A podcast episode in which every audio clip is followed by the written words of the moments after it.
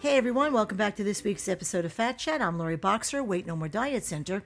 We've all heard of that well known, overused, and overrated, in my opinion, uh, motivational quote There's no such thing as failure, there are only results.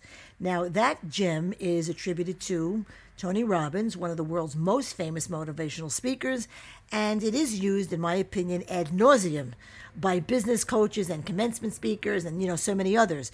So in other words, what that quote is saying to me anyway is that whenever we attempt to do something and don't succeed at that particular something, we're supposed to pretend that we didn't fail at it. Now, in my opinion, if ever there was a crack of crap, that'd be it.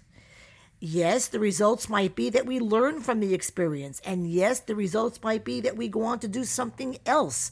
But in fact, we have failed. Yes, if we keep plugging away at something, if we modify, you know, the process perhaps, uh, then we don't fail until or unless we give up in the attempt. But once we don't get the results of exactly and specifically what we set out to do, sorry folks, but that's a failure. Now we can't win all the time, and we can't get the prize all the time. Some of us will, you know, will achieve, will uh, achieve some things and fail at others. And you know what? It's okay. It's fine. It's part of life. Not all failures are created equal. Some are preventable. Some are unavoidable, and some are intelligent. You know, for example, when experimentation is necessary because you know there are no known answers uh, because the situation hasn't been encountered or attempted before. I mean, this is very common in the fields of science and medicine, for example. However, there is failure.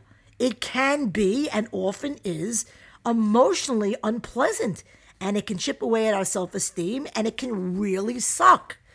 But, you know, let's stop with the feel good, you know, PC snowflake, you know, BS uh, that there's no such thing as failure because there is. We need to not only recognize the inevitability of failure, but our children need to be allowed to experience it in order to build healthy self confidence and resilience. They will not, they cannot be successful in their personal or business lives without it, and the sooner they start hearing that message at commencement speeches, the better. So, what does all of this have to do with weight loss? Well, Weight loss and the maintenance of one's health and fitness is absolutely positively 100% one of the preventable failures in life.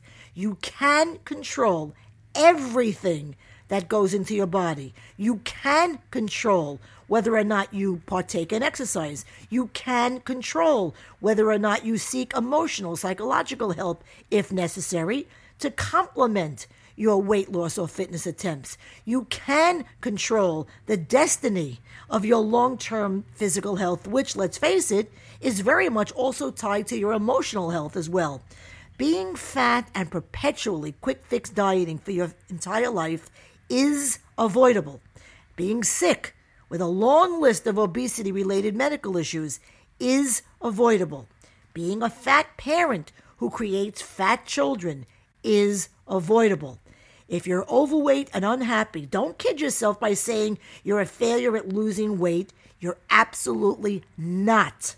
You failed to begin the work necessary to lose weight in a healthy, consistent, sustainable way, or you failed because you gave up. And that's my fat chat for the week. Please visit loriboxer.com to visit, uh, excuse me, to read my blogs, to listen to my podcast, get info about programs, services, and fees, answers to frequently asked questions, and follow me on my social sites. Until next time, I'm Lori Boxer, Weight No More Diet Center, and remember, nothing tastes as good as being slim feels.